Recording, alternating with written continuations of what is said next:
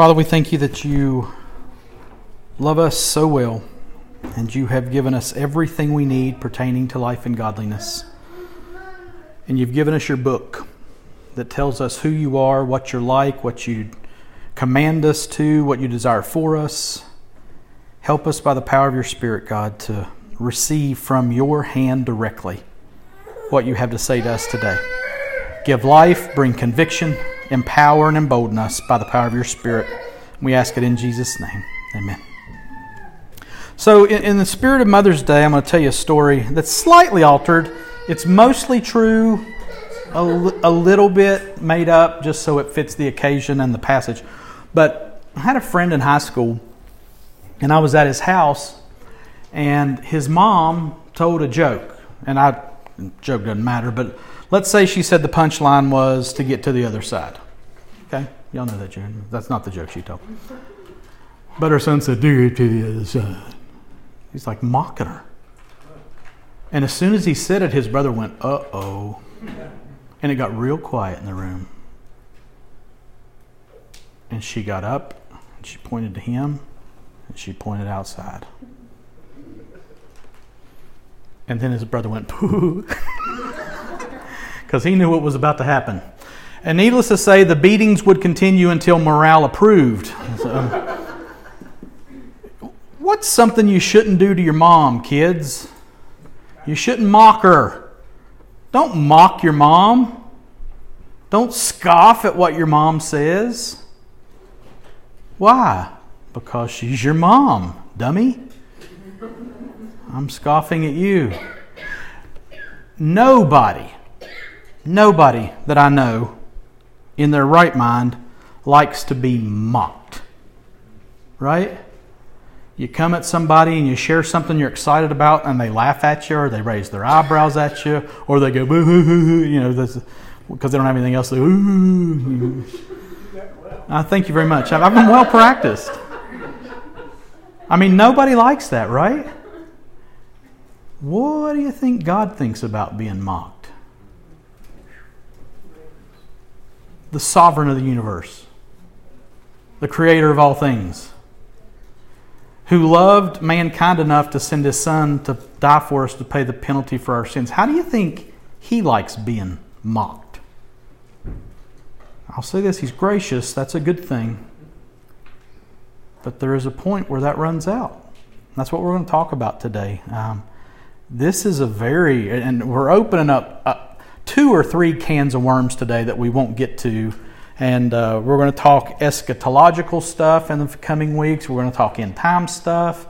And there's a whole lot that's going to happen that comes out of this passage and goes into the next ones that is really, I hope you're excited about it. I'm scared to death myself, thank you very much, because I could really mess this up. But today, I want us to hear Peter's heart in speaking to the recipients of his letter about how to handle those who are mocking God. So verse 1. This is now the second letter that I'm writing to you, beloved. In both of them, I'm stirring up your sincere mind by way of reminder. So like we said at the beginning of 2 Peter, this you here in this first verse, I don't know why I'm going back. Y'all might have to control me back there. Mine's not working again. This you here, this is now the second letter that I'm writing to you. This may be the same you, corporate, collective you, as 1 Peter. It may not. It doesn't matter. It would make sense if it was, but we just don't know how many letters Peter wrote and who all he wrote them to. So I'm not going to die on the hill that this is the second letter to the same group of people. It really doesn't matter. But I just want to say that because if we see you, like who's he talking to? Somebody that he's writing this second letter to, that he had written a previous letter to. So whoever it is, it's Peter's second letter that he's writing to this group of people. And don't pass up that next word too quickly. What is it? That I'm writing to you, beloved. Beloved. And I know we've talked about this before. But if it's in the Bible again and it's in our passage again, we need to look at it again. He calls the recipients of this second letter beloved. Agapaitos. 62 times in the New Testament it means dearly beloved, well beloved, dear, esteemed, Don's favorite word, favorite, and worthy of love. That's what beloved means. And first thing I want to ask out of that question, out of that word, is this: do we see and feel this way about each other? Are these people in this building this morning beloved to you? And if they're not, ask God to help you love us well. Because these should be your people. This is your tribe. You should look around and say, man, I love these people. By the power and under the influence of the Holy Spirit, do we feel for each other this way? Because we should. And second thing I would say is, do we know that God, through His Word, sees us this way as well? That God looks upon His people and says, this is my beloved. Do you know that He says that because of the favor that you've got, because of the grace purchased for you through the work of Christ? God sees you as His beloved. And that solves a lot of problems. He's not mad at you. He's not out to get you. He's not trying to catch you in something bad. He loves you. You are the beloved of the Almighty God of the universe. And in the midst of all this harsh language that Peter's been dropping about these false teachers in previous passages, and then in the same tone that he's going to use coming up about scoffers, and these scoffers may be the same false teachers, they may be a different group of people, but in the middle of all this harshness, Peter drops in this affectionate reminder of who these people that he's writing to are to him. He calls them beloved. They are beloved to him. They are his brethren. And again, some of the harshness for those in the wrong is because of the love that Peter has for his beloved brethren. And here in the first verse of chapter 3, Peter says in this second letter that he is writing to them, his beloved, for what purpose? And that he's doing it in this letter, and he did it in the previous letter, and he's doing it stirring up their sincere mind by way of reminder. I am stirring up is one Greek word, and it means to wake up, to arouse the mind, to stir up, to render active. And what's he stirring up? Your sincere mind. And don't miss this. He is working and writing the whole purpose. So if you've got a document, if you've got something in front of you, you want to ask, what's the purpose of this thing? And this is the purpose. He's saying, this is the purpose of why I wrote the previous letter. This is why I'm writing this letter. And don't miss this. He is stirring up their sincere mind in order to get their minds working. We saw it in 1 Peter 2, right? 1 Peter, he had called on them to prepare their minds for action and for them to be sober-minded. And at that time we talked about the importance of how we think and what we think about on a consistent basis. Well, here again, Peter is calling on his readers, so the recipients of this letter and us, to get your minds in gear. To think on purpose. To think vigorously. And he says that their minds are sincere. That just means pure. They've got pure minds. He's encouraging them, saying they have pure minds. Have this mind in yourself, Paul would say, which is yours in Christ Jesus. Having a pure mind that is engaged in sober thinking for the purpose of discerning what in the world is going on around us in the world. And then, not just knowing what's going on, but then taking appropriate action after coming to the holy conclusions that come from that thinking. It's not just enough to think. That thinking's got to lead to action. And so Peter's whole point in writing this second letter is to stir them up to that kind of thinking again. So, church, think. Vigorously, intentionally, holily. Empowered by the Holy Spirit, let your mind think on what you need to be thinking about. And don't be lazy, because you're going to be fed all kinds of junk from out there. Amen. And Peter's whole point is to stir them up, to stir us up to that kind of thinking again. whether they had gotten lax in their thinking, or if he's just saying this was and is and will be his goal, it is imperative that they and we are thinking purposefully, rightfully, and clearly. And so, these letters. And what he's writing in these letters, again, is not new information. But he says it's by way of what? Reminder. He's not dropping some new secret Jesus story that they've never heard before. Even though I'm saying he had thousands of them. He's telling them to remember what they've already been taught by the apostles. And I know we've said this time and time and time again, but, it just keeps coming up in the text. It's not wrong to say it again. We don't need new information. We need to be reminded of what we've already been told. Tell me the old story. I don't want your fresh revelation. Take it to Bel Air or something. Remember, remind, rehearse, recover, re. We should be a re people. Oh, the importance of re. Remember, remind, rehearse, recover. And what is Peter stirring up their minds to remind them of? Verses 2 and 3. He's stirring up their minds, verse 2, that you should remember, look at that word, the predictions of the holy prophets and the commandment of the Lord and Savior through your apostles, knowing this first of all, that scoffers will come in the last days with scoffing, following their own sinful desires. Now, I don't have anything in the message about this, but I love that word back in verse 2. He says, the commandment of the Lord and Savior through what? Your apostles. The word apostle means one sent, and it means one sent as a gift. God sent us, the apostles, as a gift to us.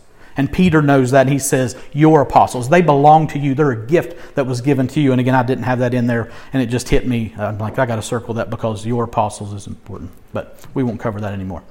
So now watch this. Because this sets the whole tone for the passage today and going forward from here. All that reminding and stirring up and remembering and such is drawing attention to what these readers have heard from prophets in the past and the apostolic teaching in the present at Peter's time. And it's all about what? It's all about God's Word.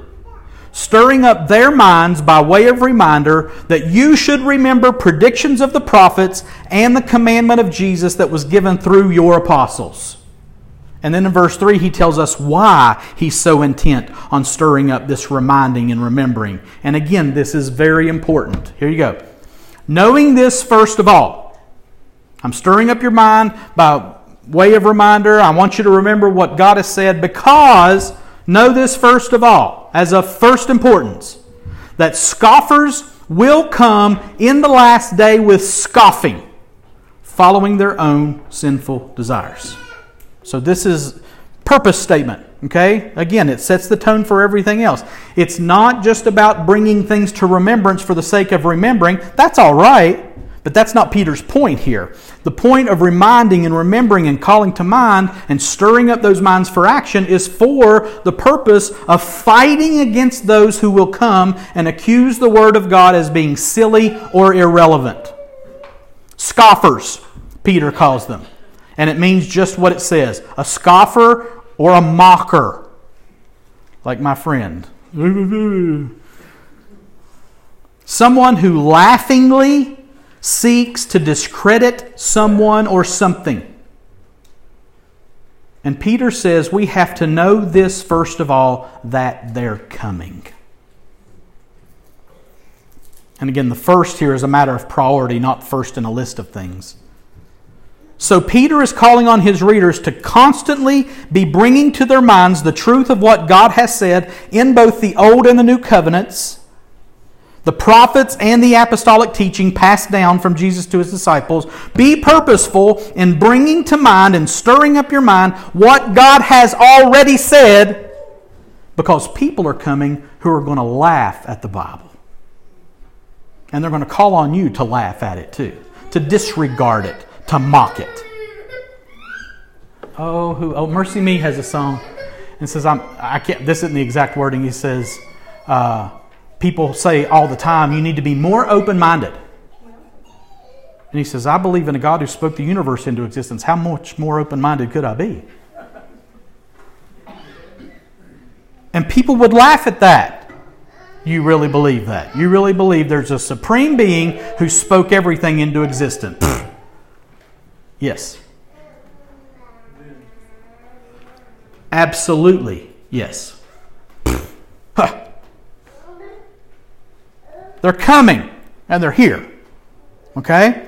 We know that they're here. You hear it day in, day out. You see it on the Facebooks and on the social media. They're here. Be purposeful then to bring to mind what God has said. So we've moved from false teachers to scoffers. Again, are they the same people? Probably. And Peter's working to reinforce the truth in his recipients' hearts and minds, because nobody likes to be laughed at. And nobody likes to be looked down on. Now, do they? Anybody remember being in school and getting made fun of? Oh my gosh. It was like a terror, right?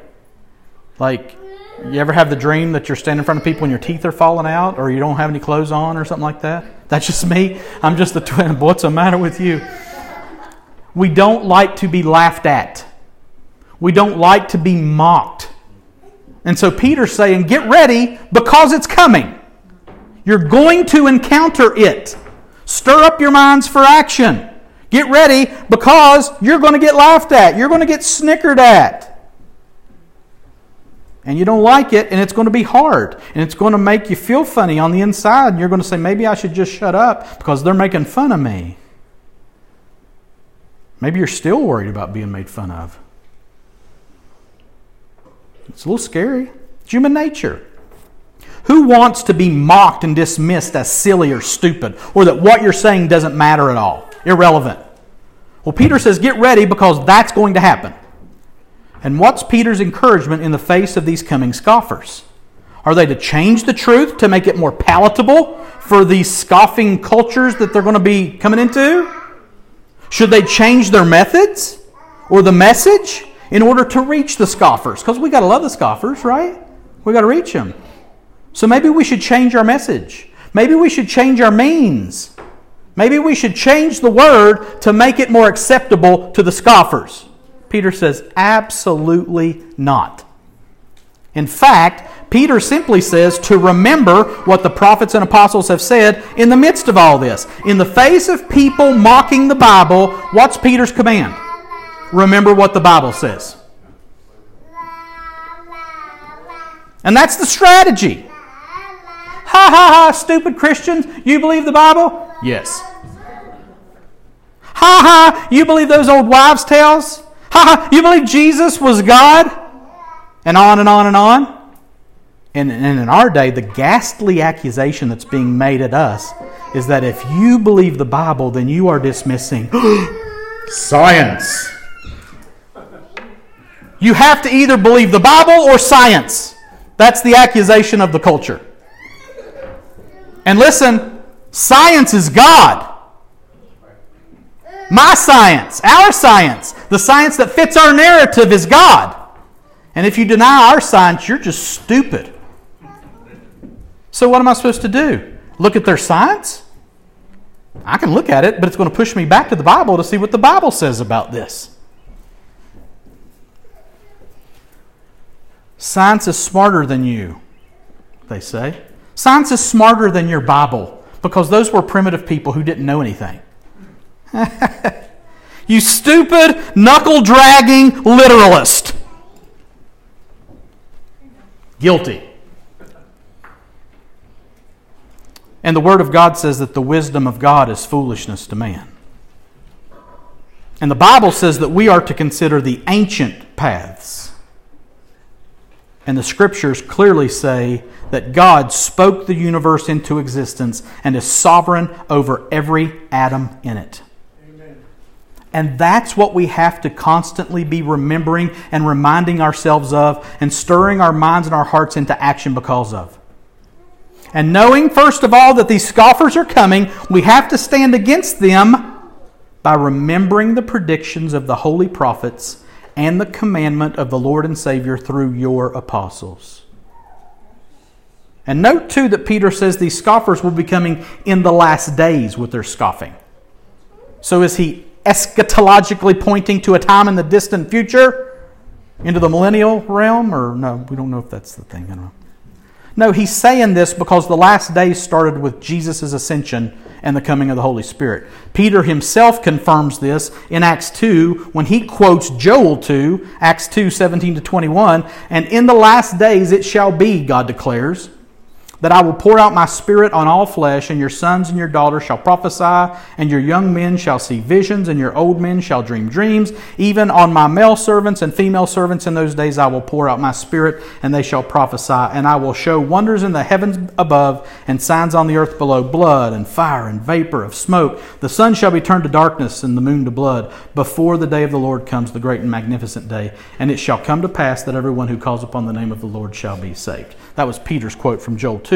And what he's saying there is the end days, the last days, are not somewhere far off in history. Rather, he's saying to his readers here in 2 Peter and to us that these last days started in their day and will continue, these last days will, until the consummation of all things at the end, which technically will be a new beginning. But that's a different message for a different day. We don't have time for that today. And before we leave these two verses, and we're on the topic of reminding, I want to remind you of something I said in last week's message. I said that Peter is defending the honor of his Lord in this letter. This is an honor and shame culture, and we have lost that in our culture completely. There is no shame in what we do anymore. It's sad for us.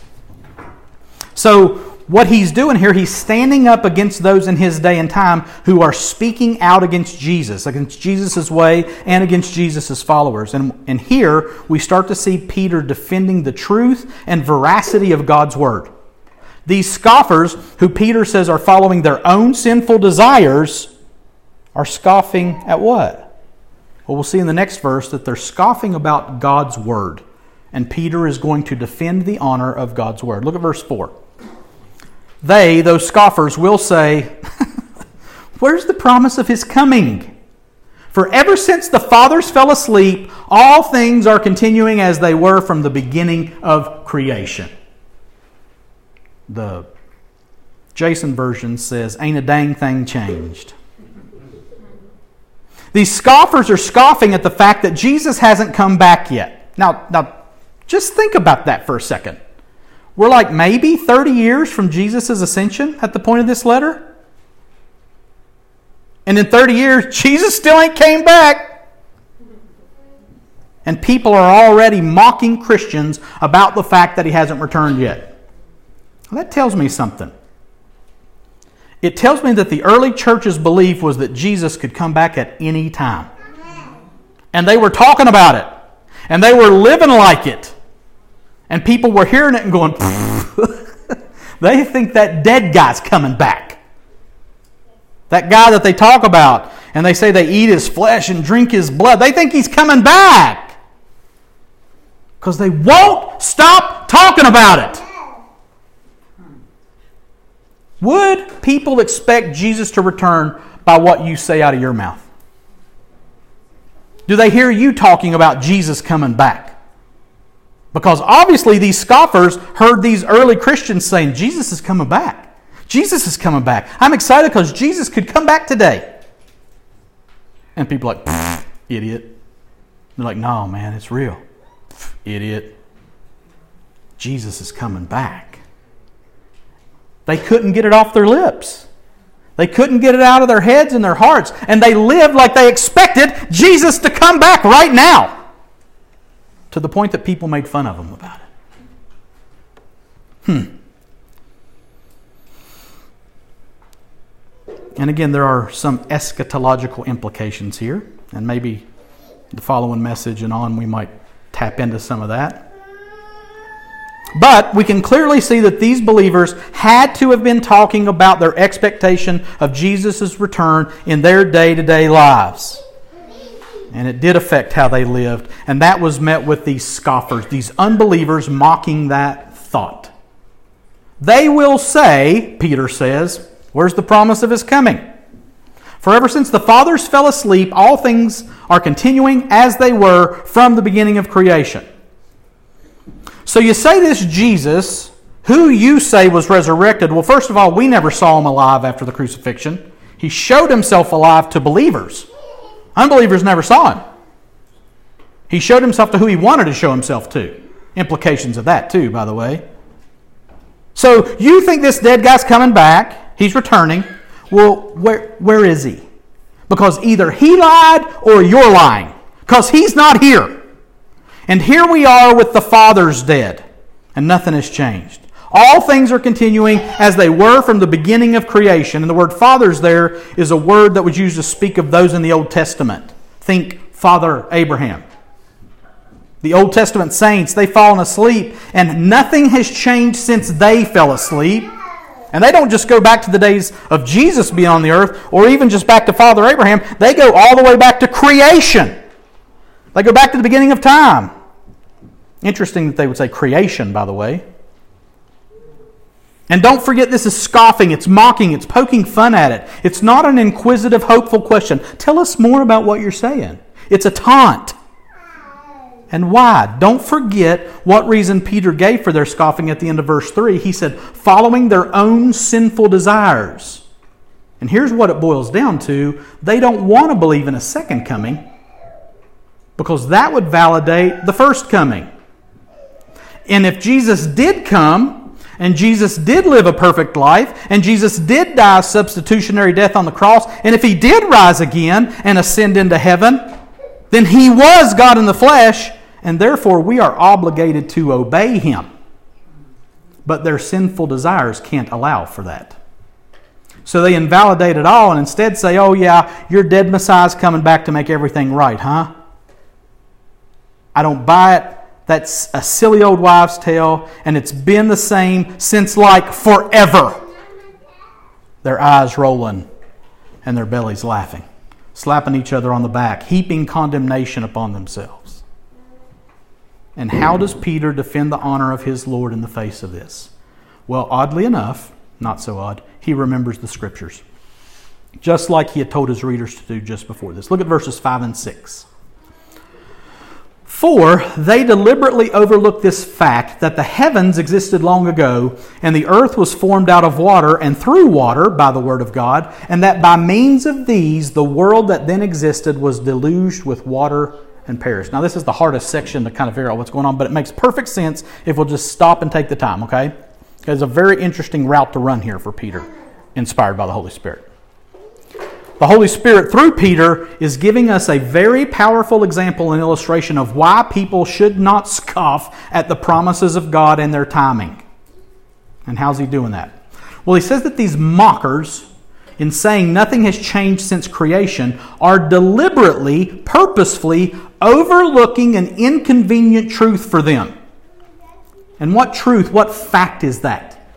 For they deliberately overlook this fact, that the heavens existed long ago, and the earth was formed out of water and through water by the word of God, and that by means of these, the world that then existed was deluged with water and perished. Now, Peter seems to be really hung up on the flood.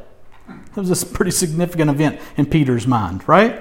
He had mentioned it in chapter 2 of this second letter in giving examples of the judgment coming on false teachers. That was 2 Peter 2:5. If he, God, did not spare the ancient world but preserved Noah, a herald of righteousness with 7 others, when he brought a flood upon the world of the ungodly. And now, here in our passage today, Peter turns again to the flood to defend God and His Word.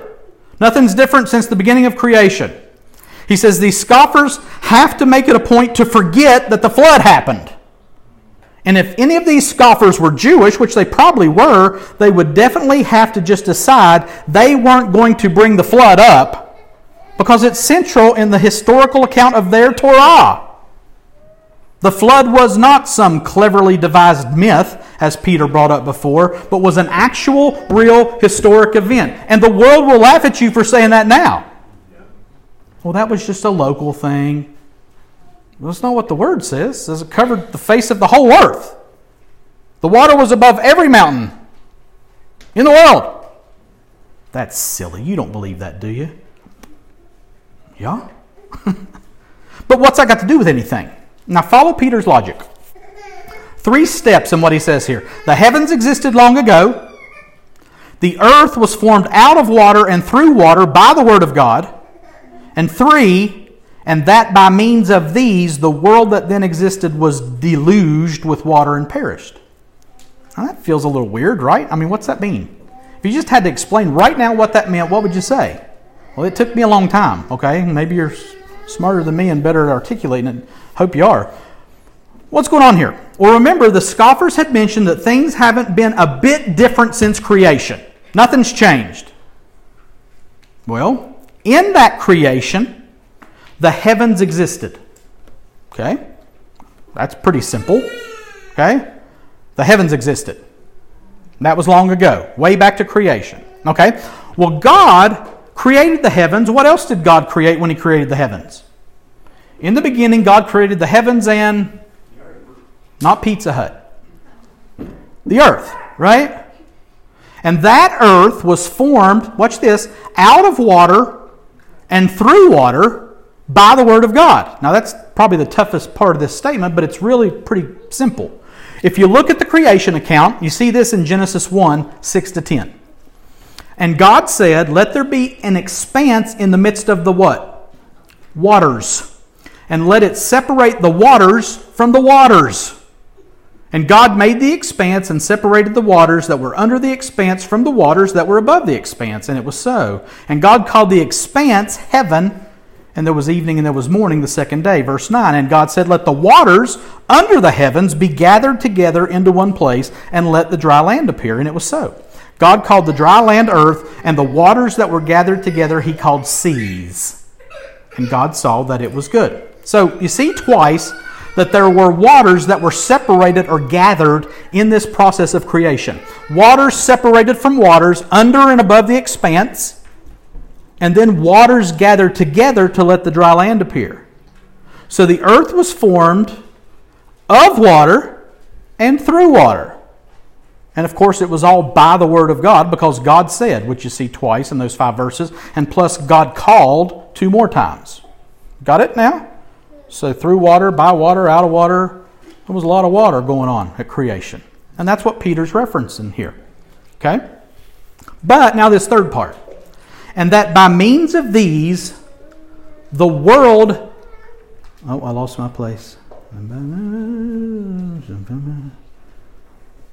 means of these, the world that then existed was deluged with water and perished. So here's more water. Well, I think the key to this clause is the word these.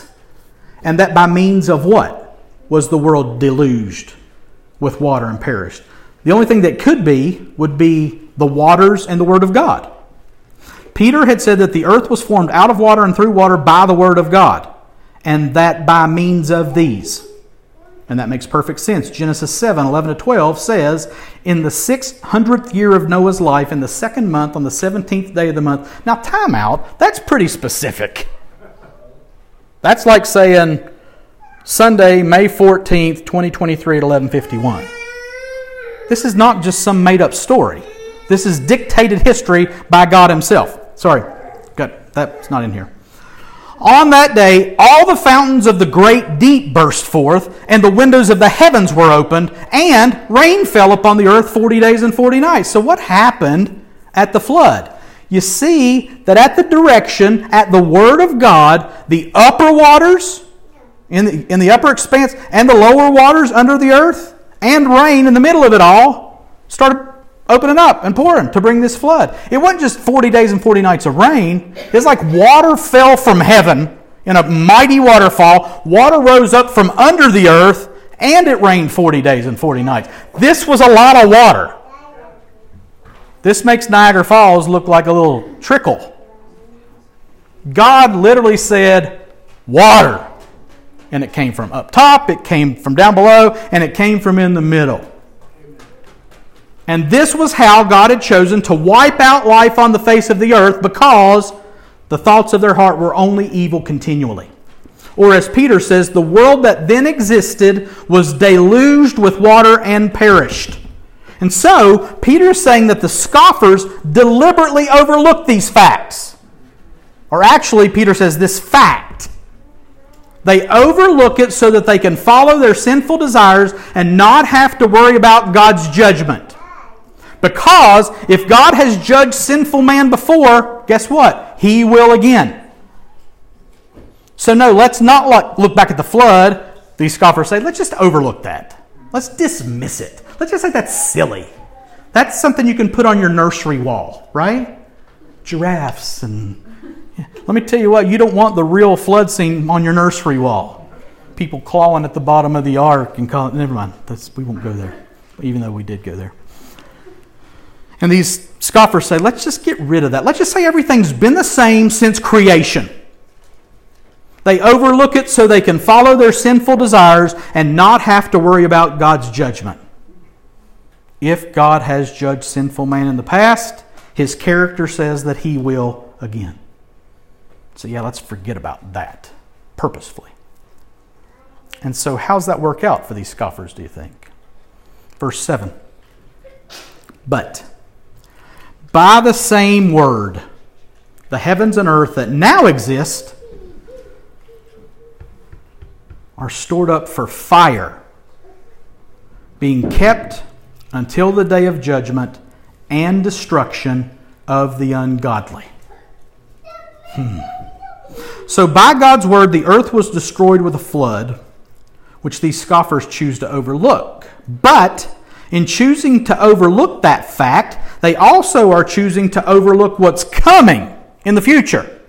But by the same word that brought the flood, the same word that destroyed the world with water, the same word, by that same word, the heavens and earth that now exist are stored up for fire. We are nothing but kindling for the wrath of God in the world today.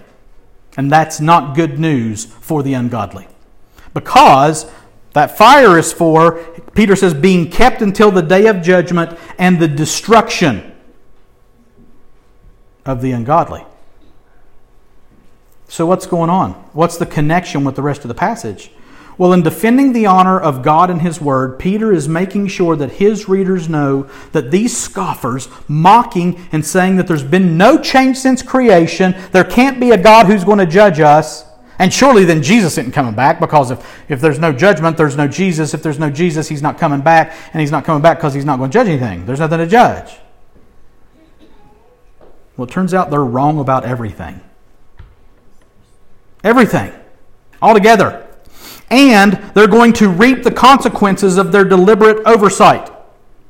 If I dismiss the fact of gravity and decide I want to step off the roof, well, that's a little bit inconvenient that I overlook the fact that gravity actually is real. It's not going to turn out well for me. And these mockers, these scoffers, have dismissed the judgment of God out of hand. And it's not going to be good for them. They're going to reap the consequences of their deliberate oversight. They will be judged. And look, it doesn't say they're ignorant and don't know. It says it's a deliberate oversight. And that's what they're going to be judged for. What about the innocent guy in Africa? There is no innocent guy in Africa. We're all sinners. We are all rebels against a holy God. And we're born that way. And we choose to suppress the truth. Because nature tells us, Romans 1 and 2, nature tells us that there's a God. But we say, I'm going to deliberately overlook that fact. It's how we're wired. Because of the fall, because of sin. And because of sin, listen, because of sin, everyone will be judged. It will happen. And just like the world and the evildoers before were judged by water, the world and the evildoers of the future are going to be judged by fire. And you say, you can't believe that, preacher. I do. Why? Because God said it. God had promised through a covenant after the flood that He would never again destroy the world in a flood. But He did not promise that He would never again destroy the world. He just said, I won't do it through a flood. And He will indeed judge the world and destroy the heavens and the earth with fire. And we'll look at this more in the next passage on 2 Peter in a couple weeks. But verse 10 of 2 Peter 3 says this, But the day of the Lord will come like a thief. Listen, and then the heavens will pass away with a roar, and the heavenly bodies will be burned up and dissolved, and the earth and the works that are done on it will be exposed. A roar, burned up, dissolved. We're talking down to molecular level. It's a pretty big fire. Kiss, heaven's on fire. Yeah, they had no idea what they were talking about. But they were right. And it's going to burn to the point that it's all going to be dissolved. Undone. That's how God's going to do it. And people say, well, it has to be a nuclear war. Nuclear war can't blow up the universe. Can't blow up the heavens. Only God can do that by His Word. Let there be fire! My golly, that sounds mean. God is angry with the wicked every day. That's what the Word says. Do you understand the grace that has been extended to you as a child of God? His mercy is more. Thank God. Sitting there this morning singing that song, for the first time in my life, literally, His mercy is more than my sins. Now, that sounds silly and elementary, but I'm like, all these sins that I think about, that prey upon my mind and make me feel bad, His mercy is more than all of them. Not just our sins, my sins. That is unmerited favor in the midst of a cosmos that is going to be destroyed by fire. You say, are we going to be destroyed by fire? No. No. We're preserved from the judgment through the ark of Christ, who died for us and carries us to safety as the rest of the world literally burns. Is that fair? Heavens, no. It ain't a bit fair. It's grace. You know what's fair? The heavens burning and the ungodly being judged by that fire. That's fair. That's right. That's good. And that kind of plucks at our heartstrings. Jinkies. Did you really have to dissolve them? Yep. Because of their deliberate oversight. Because they're conveniently dismissing the truth of what God has already said, and it's going to bring fire and complete destruction.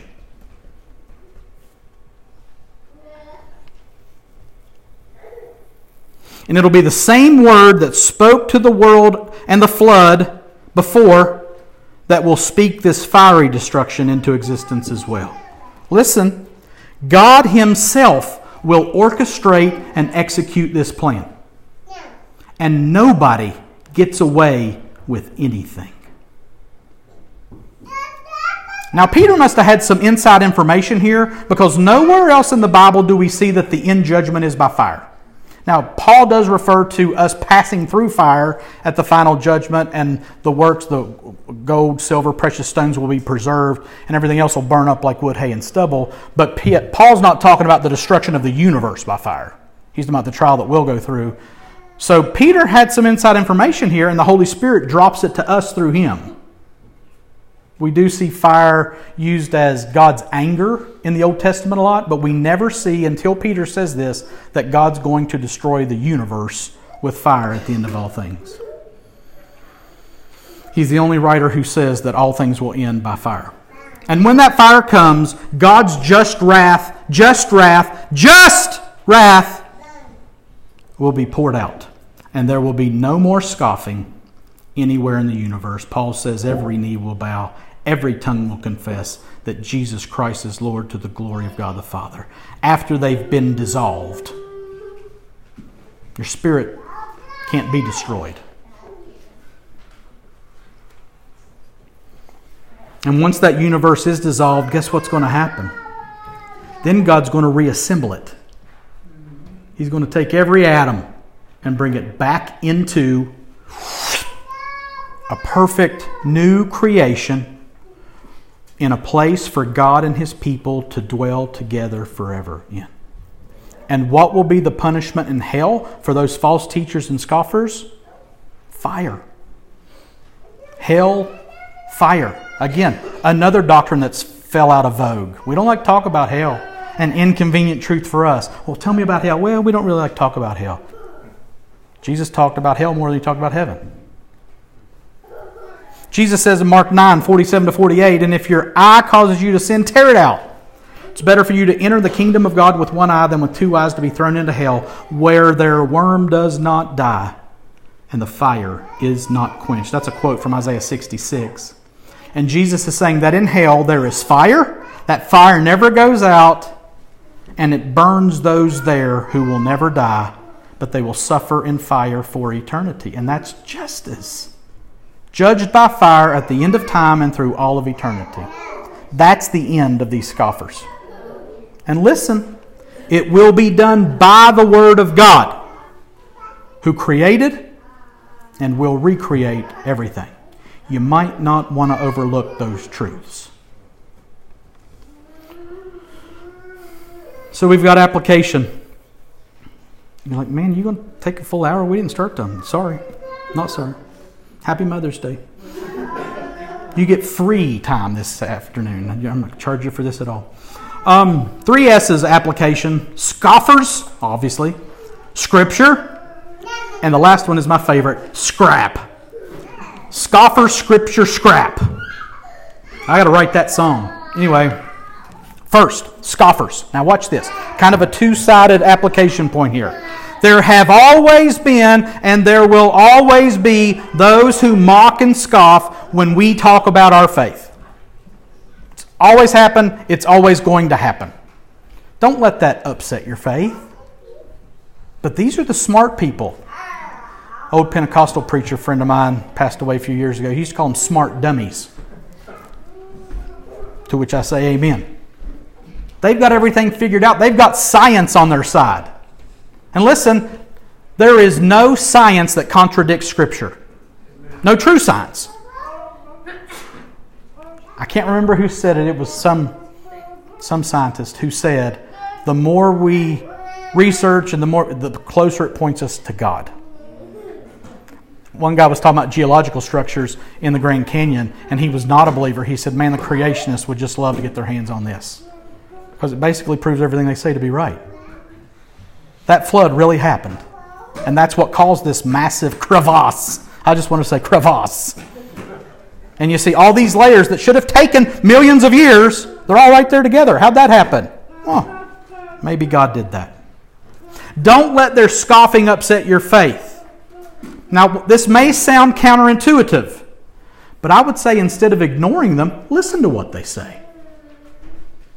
Pay attention to what they're attacking, because it's usually the important things that they're attacking. And we want to know what the Bible says about these important things. So let their scoffing point you to seek out what God said about that. And then do what? Think about it. Peter said, I want to stir your mind up by ways of reminder. Think hard. Think hard about what the scoffers are saying, and let it point you to the Bible so that you can go, but what does God say about that? Actually, I'm jumping to the second application point. I'll get there in a second. So first, don't ignore them. Listen to them. Now watch this. The second part of this scoffer application point is, don't be a scoffer. Don't let yourself get into attacking the Bible, telling why the Bible is silly, and we don't believe that portion of it. And listen, it's very easy to do that. Just because you don't like it, or because you're backed into a corner and you can't defend it, don't let yourself become a scoffer. Let me say this very clearly. Question the Bible. Absolutely. This is tough. I don't understand this. This really doesn't jive with what I think God's like. But don't look at it and say, so I'll just get rid of that. Thomas Jefferson cutting the miracles out of his Bible because he didn't believe those parts. Don't let yourself become a scoffer because you don't know what the Scripture says.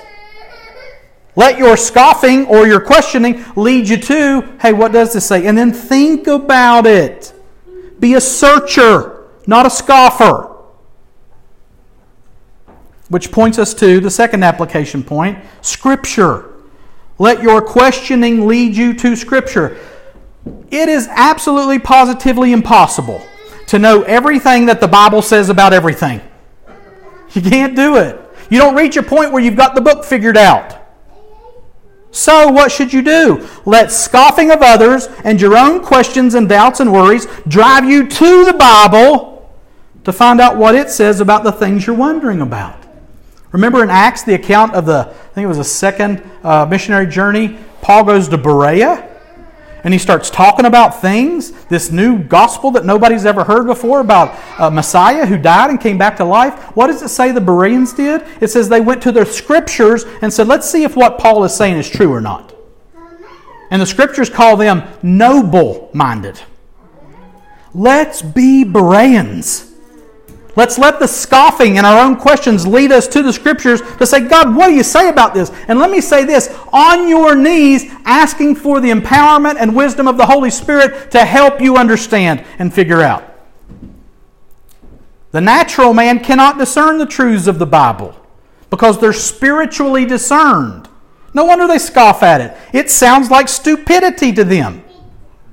But God in His grace has given us His Holy Spirit so that we can attack the Scriptures, run to them and say, God, and I'm going to say attack, I mean run to them. I don't mean like, this is stupid, I'm going to tear it up. I mean, I'm running to it. Holy Spirit, help me. Holy Spirit, give me wisdom and insight. Holy Spirit, open my eyes to see incredible, wonderful things through your Word. Look at what the culture's saying and then go to the Bible to see what God says. And compare and contrast the two. And listen, understand that the culture is depraved and God is infallible. So whose side should you take? What was the guy that won all those Jeopardy? Ken Jennings. Won like thousands and thousands and thousands of dollars.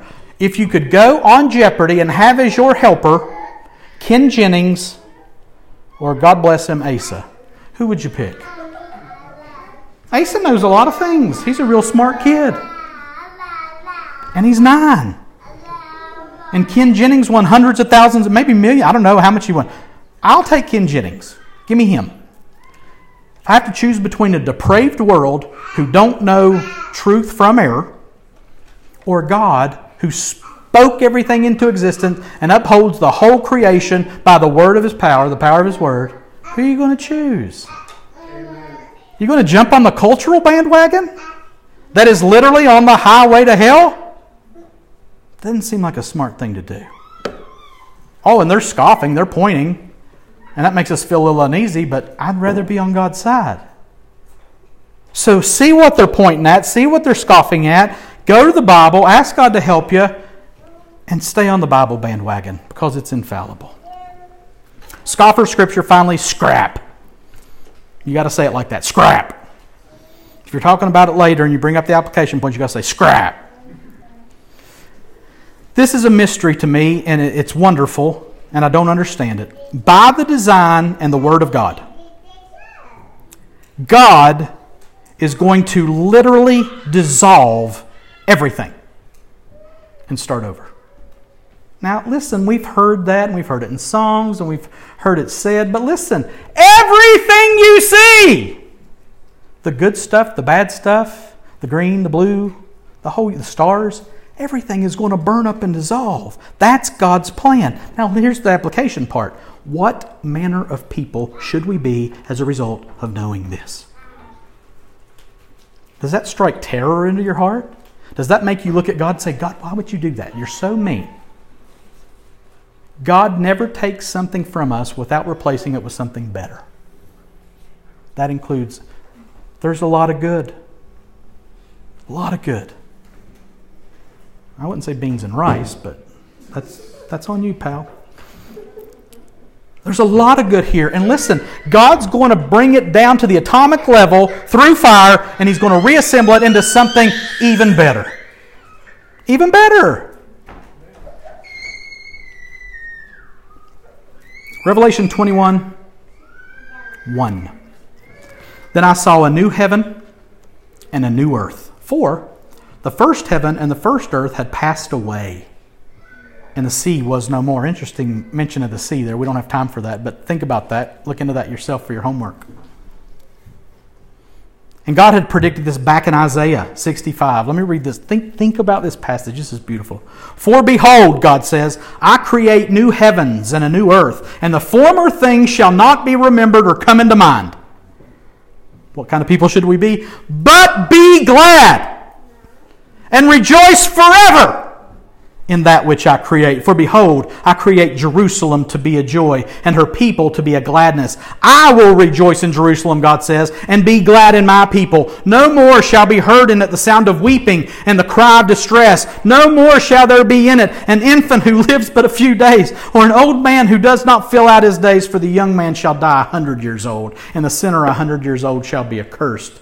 They shall build houses and inhabit them. They shall plant vineyards and eat their fruit. They shall not build and another inhabit. They shall not plant and another eat. For like the days of a tree shall the days of my people be, and my chosen shall long enjoy the work of their hands. They shall not labor in vain or bear children for calamity, for they shall be the offspring of the blessed of the Lord, and their descendants with them. Before they call, I will answer. While they are yet speaking, I will hear. The wolf and the lamb shall graze together. The lion shall eat straw like the ox, and dust shall be the serpent's food. They shall not hurt or destroy in all my holy mountain, says the Lord.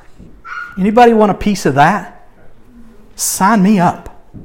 So then what kind of people should I be? What kind of people should we be? A people who look forward to that, to rejoicing forever in the recreation of God, of which we are a picture.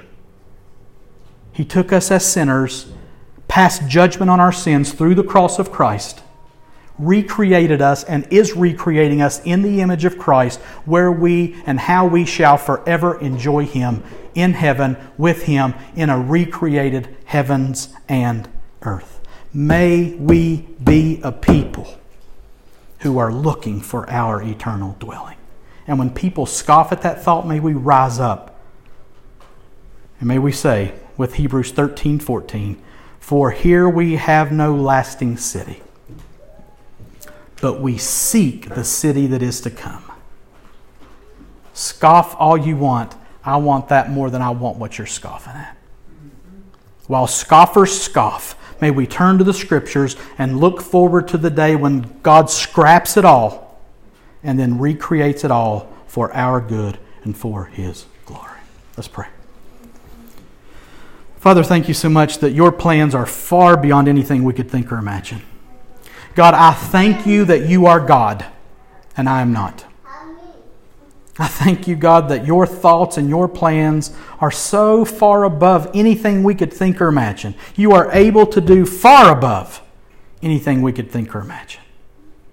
And God, it's not without difficulty that we wrestle with these things, but you have given us your helper, your very Holy Spirit, our stay within friend, God in us, so that we might comprehend with all the saints what is the height and depth and length and breadth and the love of God that passes all understanding. God, may we be those who look at the scoffers and are not swayed by them, but are drawn to them so that we might proclaim to them the excellencies of the one who died to pay the penalty for the sins of your people. And may we beg them to flee from the wrath to come, from the fire to come. And may we love you enough to defend the honor of your word when people say what you said isn't true. May we not be scoffers. May we look to your Scripture, and may we look forward longingly to the day that you scrap it all and put it back together in a perfect image of who you are and what you have for us. And we ask it in Jesus' name. Amen. We'll just stand and receive a benediction, and it's a good one. They're all good ones, but this is a good one. Oh, the depth of the riches and wisdom and knowledge of God. How unsearchable are His judgments and how inscrutable His ways. For who has known the mind of the Lord, or who has been His counselor, or who has given a gift to Him that He might be repaid? For from Him and through Him and to Him are all things. To Him be glory forever. And all God's people said, Amen. You're dismissed, but stay and eat with us if you can.